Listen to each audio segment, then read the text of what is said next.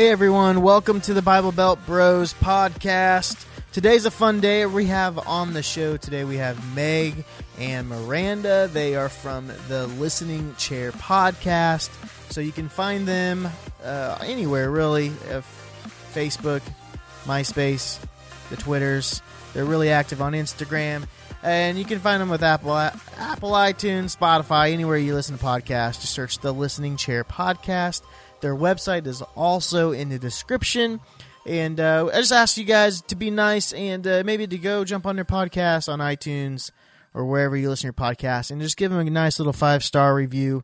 Even if you don't like them, just be nice, give them a review, help them keep going. And uh, just we want to support each other. Is that's what we're all about here uh, as Christians loving each other, networking, and all that stuff. So, well, I'll just say this: welcome to the podcast. Glad you're here. It's not very often that we actually have have girls on the podcast, and uh, I want to start off. I want to start off with the disclaimer. Oh no! So if if any of your listeners are here, welcome for one. Maybe don't listen to any of the other episodes because you know Andrew and I have very, very philosophical debates that might not have any scriptural backing and uh, of deciding whether or not Satan's male or female, uh, just other topics that might come up. So, um, so yeah, please don't take us seriously if you listen. We we've gotten some negative reviews, and it's it's been uh, mostly the ladies not getting our sense of humor. So, please don't review our podcast. That is so funny. I was actually scrolling through your episodes and listening to a few of them, and I liked how the numbers skyrocketed of downloads when it got to the episode about marijuana. yeah, I know, right? It was like uh, guns and marijuana. Guns and that is marijuana. Oklahoma's. Yeah. that's an Oklahoma topic that everybody's going to talk about for a while. So. so we're just capitalizing on it. Yes. Why not? Why not? Why not? And so, welcome to the podcast. You guys have a podcast called The Listening Chair, right? Right. That is true. So, what's that? What is that podcast about? So we are, like you mentioned, two two females, two of the the gentler sex, if you will. And so uh, Meg and I have people of all different backgrounds uh, come virtually to us and talk about their careers and their vocations and how they hear God in their daily lives and how all of that connects. So, our most popular episode, we mm-hmm. interviewed a mortician and she talked to us about how she hears God and how he made her in such a way that she mm-hmm. entered the career of preparing bodies for burial. Mm-hmm. Very fascinating Very stuff. fascinating. Yeah, and we we like to explore any divine breadcrumbs along the way. So, what happened? What breadcrumbs did you see in your childhood or teenage years that helped you decide? I think God's calling me into this profession, or I think my calling really is is this side hustle and whatnot. So we have second career folks, we have third career folks, we have twenty one year olds that are exploring um, maybe doing a different type of work than they got a major in and always asking those questions of um, what Miranda talked about. And our goal is that people find courage, comfort, and clarity in their vocational choices. For an elevator pitch for your listeners there. I've listened to a couple. You had a songwriter on there. Um, and then I went all the way back to episode one, which is just fun for for people who are new to pod because that's usually the worst one. And so, uh, so I, I like to to bounce back to those, and that was that was also like the about me stuff because you guys do a lot of interviews. I've noticed you've always Yes, that's our you have yep, a lot of podcasts. totally. We have guests here too, you know, but for the most part, it's just Andrew and I rambling. It's the only time we actually, who are best friends since high school, ever hang out anymore. so it's just kind of what we do, which I think is you said on your first episode is, is where you guys get to hang out. Yeah. Now, so Yeah. Yeah, definitely. We have our dogs are best friends, so we, we both dog sit for each other, and our um, so our dogs are besties. So that, that's a good time too. So we're here today. We're talking about vocational discernment. And I know that that's kind of one of the main topics uh, you guys pursue in your podcast. And so tell me a little bit about vocational discernment. Uh, maybe go into what brought you to your vocation, and uh, we'll just go from there. Hmm. I don't know which one of the which which one of those questions we should answer first. Yeah, it's it's funny because we actually haven't talked about how we got into our current vocations. That's so true. We haven't. yeah, we haven't done that yet. How the tables have turned. How the tables have turned. Yes. Well, we were both similar to you and Andrew in that we were both raised in the church, from what I picked up on, and um, so that's part of part of both of our stories. We're both native Texans, which we love to talk about. yeah, all the time. Well, I, s- I saw on your post you're like you you thought there'd be some jokes, but actually Andrew and I are barely Oklahomans, and so Huh. I grew up in Iowa. He grew up in Missouri, and that's where we met. And then we both moved to Oklahoma. So oh, no worries. No worries. There's no. Okay. Yeah, you don't have to worry about. Because There's some really great Oklahoma jokes. I'm sure there is, and they're probably all true. You know, Yes, yes, yes, yes.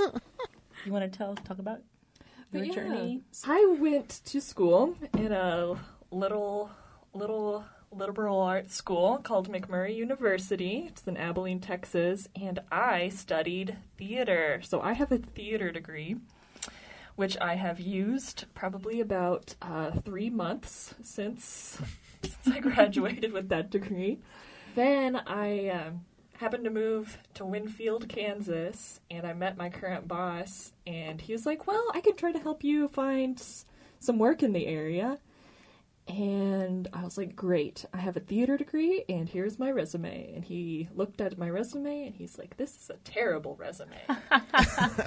so then got a call from him a couple of weeks later, and he was like, uh, "Why don't you come to my office?" I came back to his office, and he's like, "Well, I had a dream, and God told me that I should hire you. So, uh, how would you like to start today?" so, so I started working as an administrative assistant part time, and then I got a another part time job at the local family video. Um, it was it was awesome. I got to rent movies to people, and I uh, also turned out to be an okay salesperson because I got recognized for candy sales. I was the top candy salesman in the region one um, quarter. Holy moly! Yeah, That's I insane. know. I know. My resume is a lot better now, and I um, have I've felt a lot of discomfort being in my career now because because I do have this theater degree and I don't have any formal religious training. I took the minimum religion requirements uh, to get my degree, and then here I am working for the Richard and Julia Wilkie Institute for Discipleship, which is a whole bunch of scary words that like easily go over most people's heads, mostly mine, um, because I'm still questioning every day what is discipleship for me. So I um, I now have the title of director of business operations. And I am working on an MBA because I feel like what I loved about theater is that I loved working with other people and I loved working in a place where everyone was united towards a, a similar goal, but everybody had different pieces of the puzzle to bring to the table.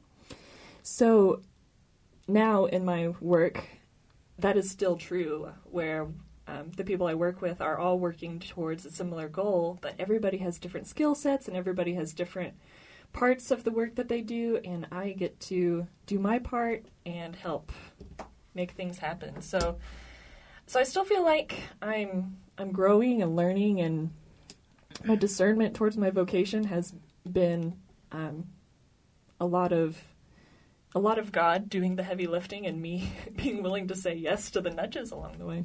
How about you, Meg? Hmm. Yeah, it's good stuff. Um, how to not bore Dusty's listeners? How do I keep this short?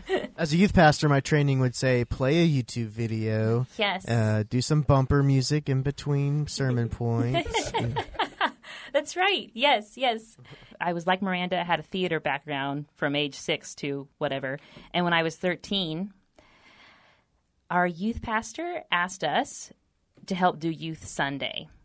And as you know, the youth do everything on that Sunday, at least in our faith tradition. And no one was raising their hand to offer the message. And I remembered that I had loved singing in gospel choir when I was a kid, and I had loved loved being on stage in theater. So I thought I could preach. so it was uh, very exegetically weak, but I preached over Proverbs seventeen twenty two. Uh, a cheerful heart is good medicine. And I talked about how there's power when the more that we take time to notice all the good in our life, the more we realize that we have so much to be thankful for. It was very, like I said, it was very exegetically weak. And um, I ended the sermon with singing the song by Bing Crosby in White Christmas, which is When I'm worried and I can't sleep, I count my blessings instead of sheep. Yeah, it was it was it was so bad. Sorry to interrupt, but my wife loves that movie. Oh, so Oh, It's so good. it's a it's a Christmas tradition for sure. Oh, it's so great. So I know exactly what you're talking Yeah, about. that song in there that's so theologically rich and it seems to come out of nowhere in that movie. Yeah. totally. So I ended the sermon with that, and then mentors and my youth director um, and my pastor started really encouraging me that I might have a vocational calling in um, ministerial leadership. And so by the age of 16, I was on the track for ordination and exploring an exploratory candidate. I think is what they call that in the United Methodist Church. And I was visiting seminaries. I visited six of the 13 United Methodist seminaries by the time I was 20. and I was so gung ho about it, like so gung ho to become a senior pastor. Um, but the more that I studied in, in undergrad um, with a religion and philosophy degree, I started noticing that my friends who were actually called to be senior pastors that they were giddy when they would talk about sacraments and they were giddy when they talk about running the bureaucratic machine known as the United Methodist Church. And those things did not make me giddy. like, I had no desire to marry and bury. I didn't care who did the sacraments. What I really loved was the words part, and what I really loved was the the pastoral care moments of that. And so while I was a college student, I got to be a chaplain at a summer camp, a Methodist camp, and there it was God be- began to speak really clearly um, to me that it really wasn't being a senior pastor that I was after. And that it, what was motivating me in that decision was really my pride. That it was it was sexy, it was egotistical. Of it would it would be attractive of me to tell people I am the senior pastor, but it really wasn't bringing me joy like it was my other friends who were actually called to that so yeah, lots of decisions later I got out of, um, and lots of hard decisions later, and lots of letting down of some mentors. Uh, I pulled out of the ordination track for senior pastor and changed my degree in seminary to a master's of art in children and family ministry. And um, and even there, I realized as I would speak to other children's pastors that oh, what brings you joy is different than what brings me joy. And in that, and I, I served in for a decade as a, as a children's minister or in the Methodist Church, we don't call you pastor unless you're ordained. So in other circles, I was a children's pastor, but in the Methodist Church, it was like, no, you're not ordained. You are not clergy. Um, so you might have the same degree, but we will not call you pastor. Um, but while I was um, s- serving in that way, I, it was still always the the the word piece, creating lesson plans and asking powerful questions to fifth graders and writing encouraging pep talks to volunteer teams. And so, uh, and then on the side, like a like a magnet, I was drawn to. I worked at Weight Watchers, where I would weekly speak and motivate people to live their healthiest life. And then I taught at a branch for the Kansas Leadership Center, which again was standing in front of people and speaking and teaching and using words to motivate and inspire. So this last January, um, I switched jobs. I left the local church and I'm no longer a children's minister.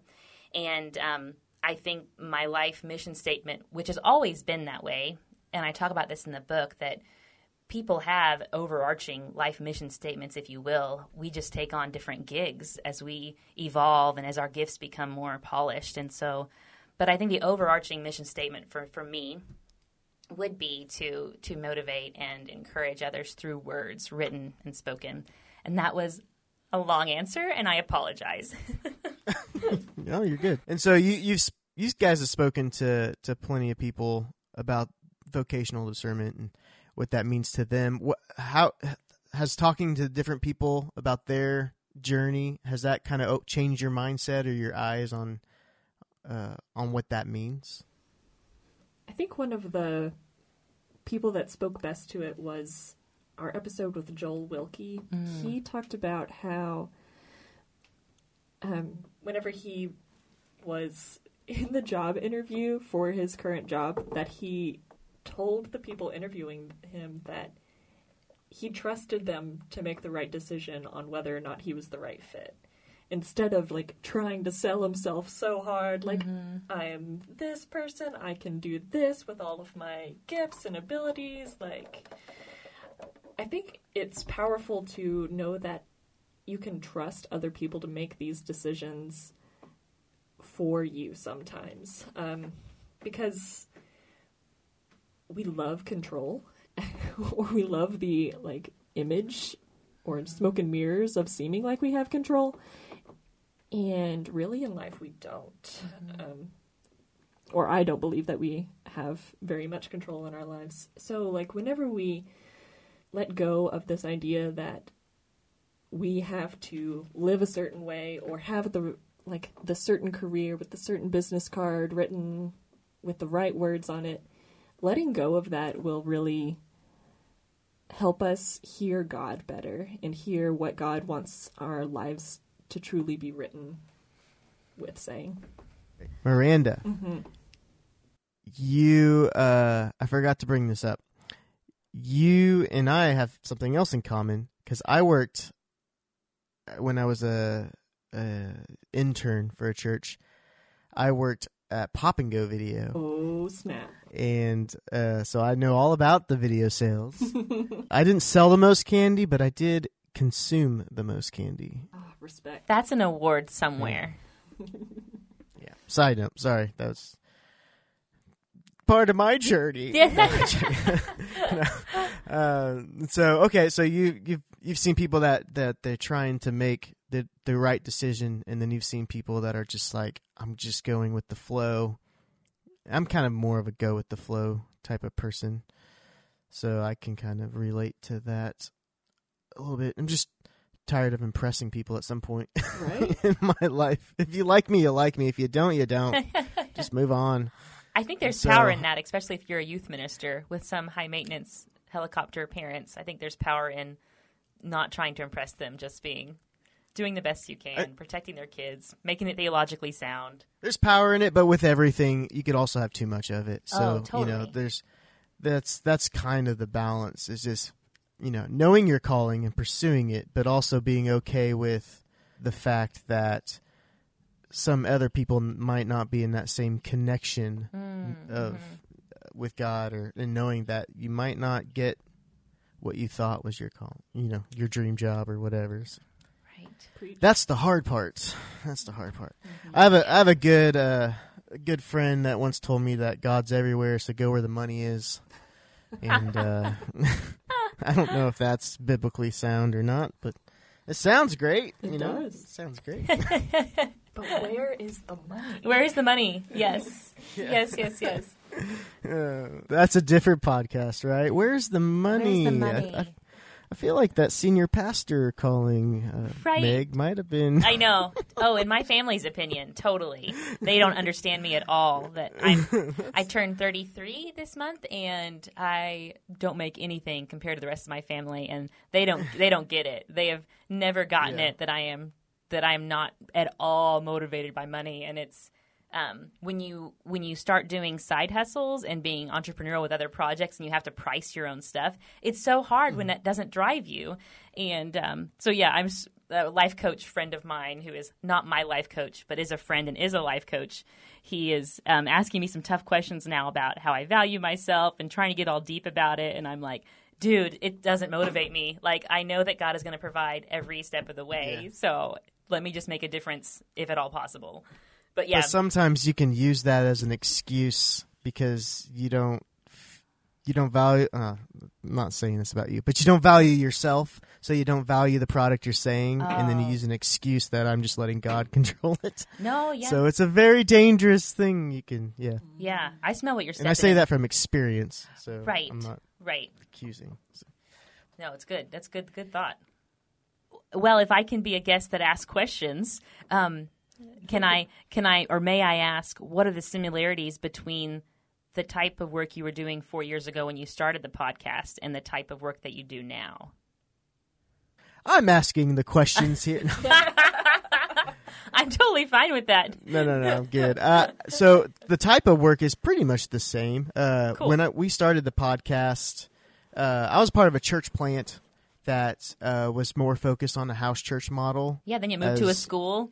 and then we moved to a school, and and the idea was to not have a building, and that w- more of our finances and more of our you know focus can be on the community and how what we had an opportunity to merge with another church that had a you know a space and so some of that in my opinion deviated but we still are really focused on the community like today my wife and i went and helped we had a big flood here in tulsa. And so um, part of the the call of everybody in our church is to serve with samaritan's purse who is using our parking lot and our facilities to for their volunteer system.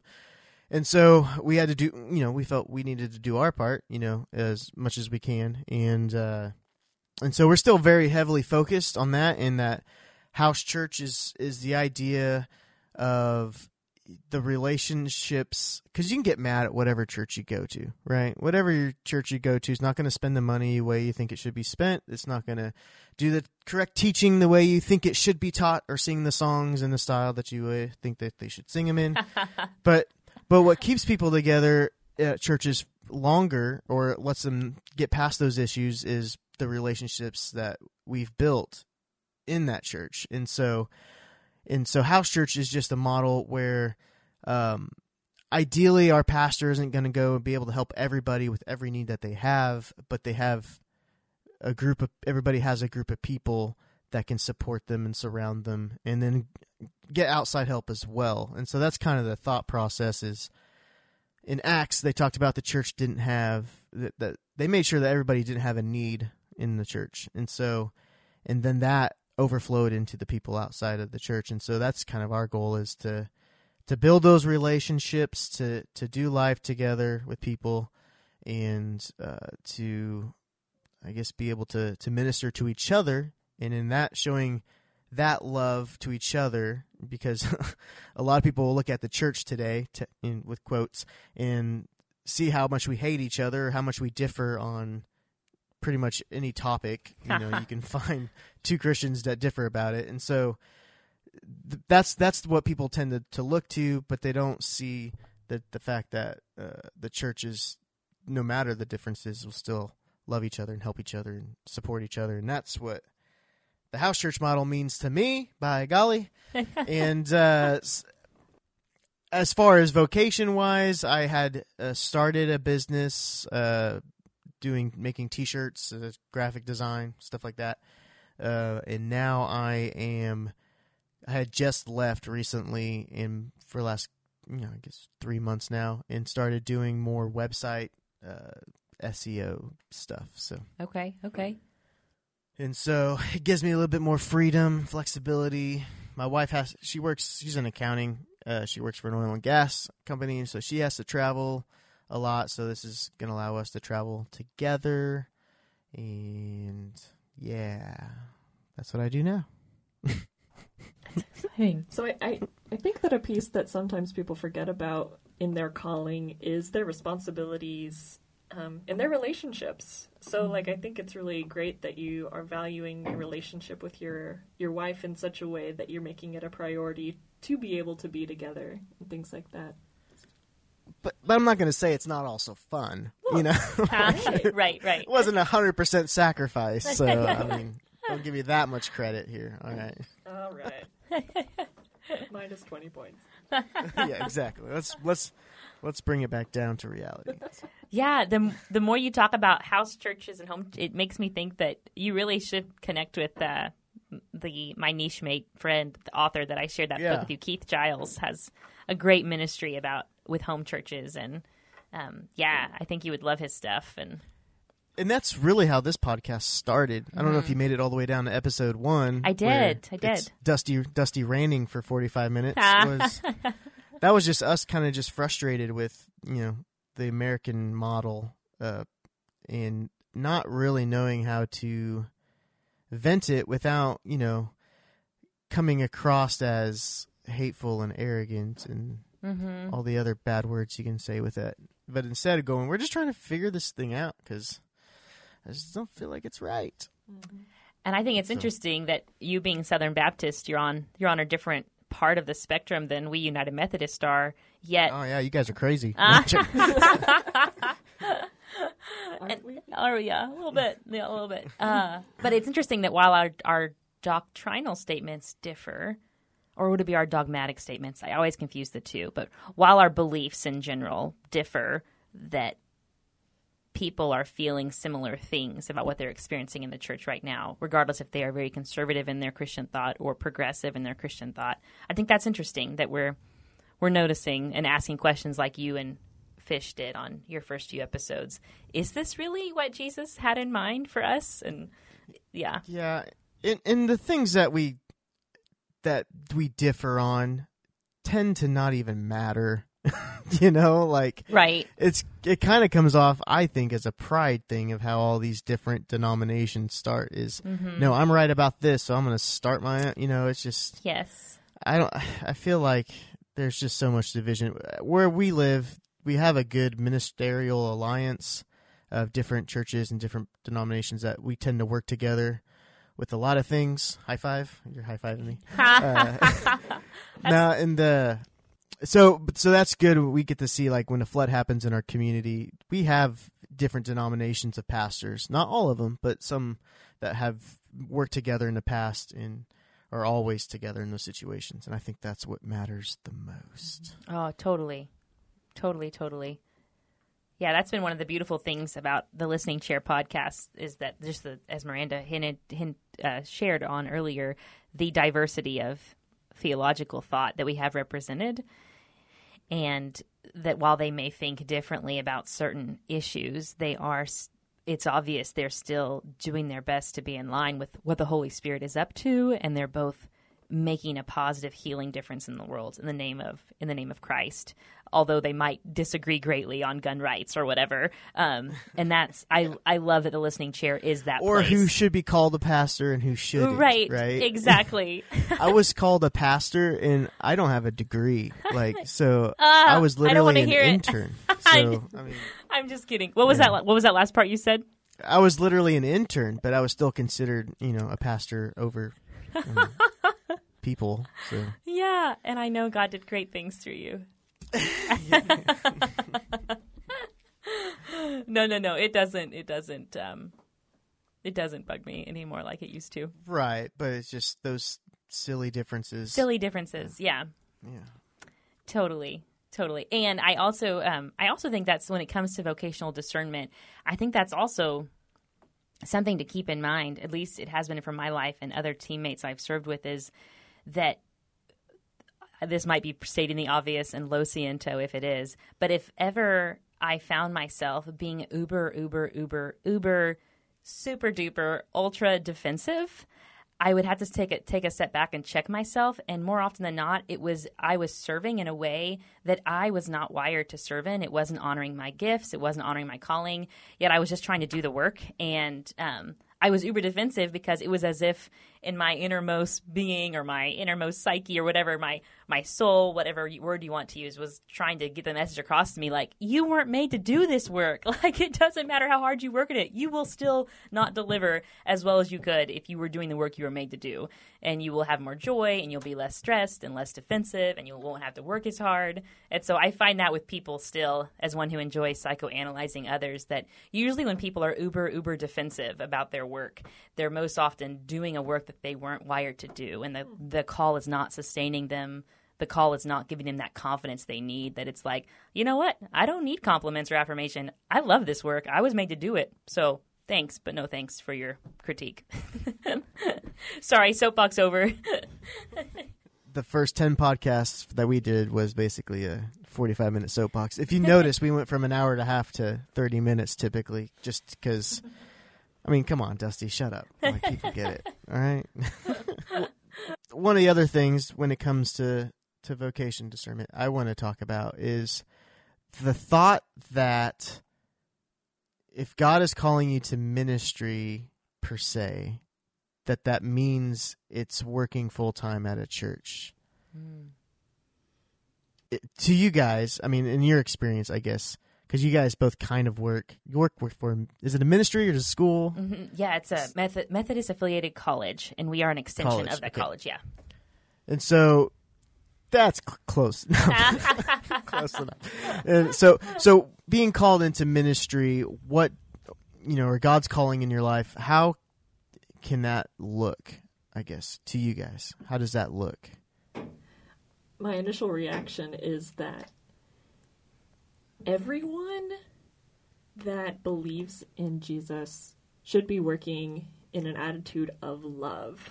So, um, peace, peace, bros. Um, so, so I think that if you are pursuing Jesus full time, then you are doing full time ministry. Um, because the act of loving other people is hard, hard work. There's so many difficult people out there that they they take a lot of love sometimes. So, um, whether you are an engineer staring at a computer all day, you pave roads, you clean trash, you're a stay at home parent, like any of those kind of things, all of those could be full time ministry, in my opinion. And all of those take love. Um, My pastor has said that he believes that he could do more ministry not as a pastor than he can as a pastor because for 8 hours a day or so we're with the people of that are actually in the world whereas a pastor you tend to Oh yeah. eight hours a day study and focus on a, a sermon or you're going to do some ministry projects but usually for people in the church and, Mhm.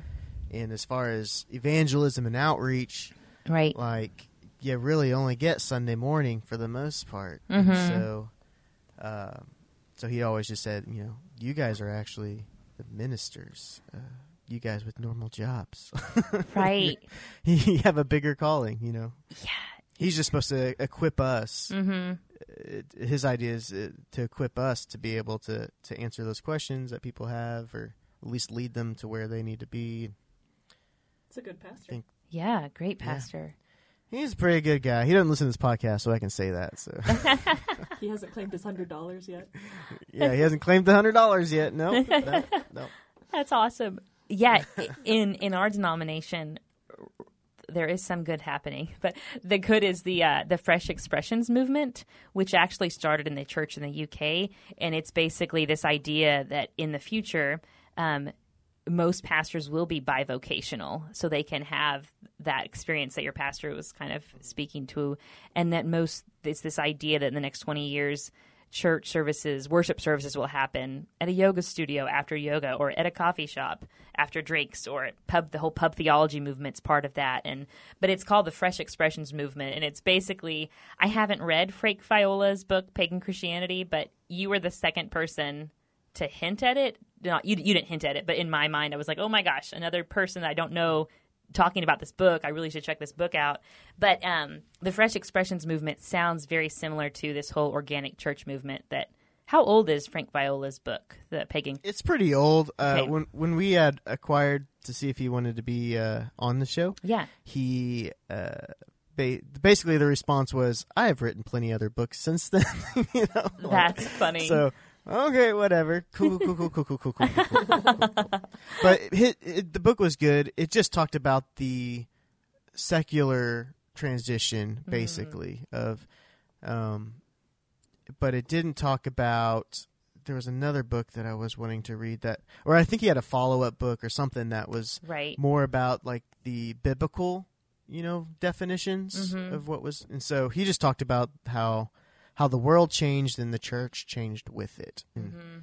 his main point was, you know, Jesus came and abolished everything. You know, we're the priests. You know, we don't need a priest to speak to him. And then slowly we've added them back in the forms of pastors and Mm-hmm. church buildings and all this kind of stuff. It's Yeah. just like the Israelites, you know, we're just dumb sheep and think, think we know better. Take us back to Egypt. Yeah, exactly. yeah. Very, very interesting. Very interesting. Because really, living the Christianity the way that it says in the Bible is a lot, a lot harder. It's way easier just to show up on Sunday and Mm-hmm. get a challenge for the week, fail at it, show up again next Sunday with a new challenge. Uh, That's, that's yeah. way easier for me to manage. yes.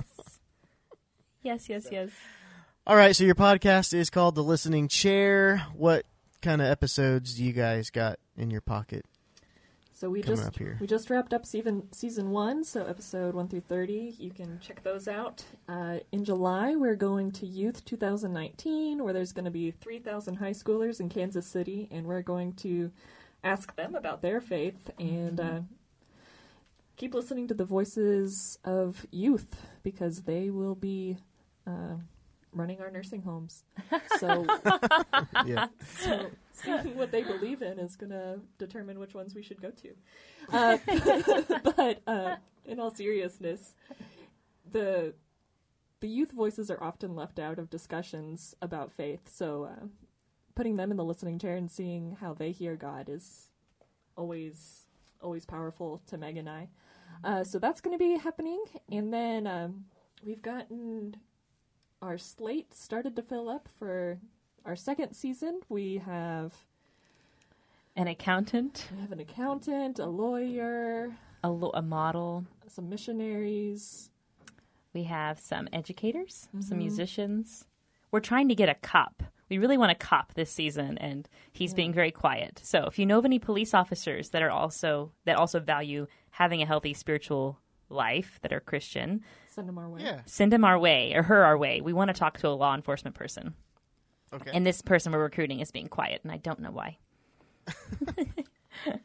yeah, we're definitely trying on season two. We realized that on accident we had lots of white dudes on episode one on season one, which we love them.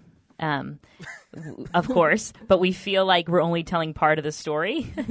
so we're like, we want more. We we had we had women, but we didn't have a we didn't have people. We didn't have. Um, we just want to tell the whole story when it comes to racial diversity and diversity of gender. Gotcha. So we are in. We intentionally looked out for people to get help us tell the whole story of what does it look like to follow God, to follow Christ in my career, regardless of what my career is. And yeah, Right. Yeah. Thanks for coming on. I appreciate it. And next time, I'll have Andrew here, and we can you guys can ask us more questions Yeah. perfect. We're going to put you instead of me listening chair. asking. Yes, Yeah. I'll e- I'll email you to find a date. And we're going to Sounds figure, good. figure out if you had any creepy people rent awkward videos from you in your past. Uh, way too creepy. I've also worked for DirecTV at one point and had to take pay per view calls overnights. So yeah, I got a lot of stories. Wow, I bet that's our first question for the interview now. oh no. oh no. So, all right, thanks for coming on, guys. Thank I you. Appreciate it. Bye. Yeah. Bye. I'll see you.